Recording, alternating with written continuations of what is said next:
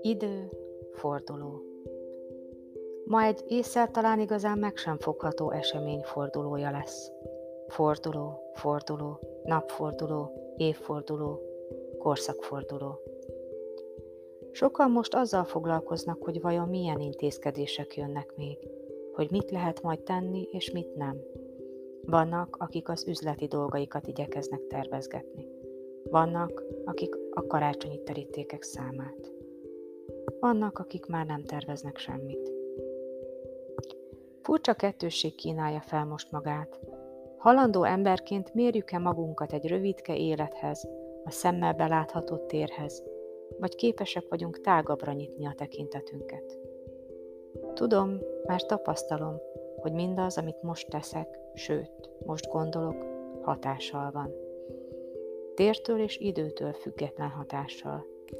Nem csak amiatt, mert össze vagyunk kapcsolva mind, egyetlen láthatatlan szállal, illeteken innen és túl, hanem mert a múlt, a jelen és a jövő valójában egy tőről fakad, és ebben ott vagyunk mi, minnyájan, minden mozdulatunkkal, érzésünkkel és gondolatunkkal. Egy sokak számára még kevésbé észlelhető közös térben és időben. Így válik mindaz, ami tegnap, 794 vagy 2020 éve történt, a jelenünk és egyben a jövőnk részévé. Eldönthetjük hát, mennyi figyelmet fordítunk ezekre a történésekre. Kincsek az élet szüntelen folyamában.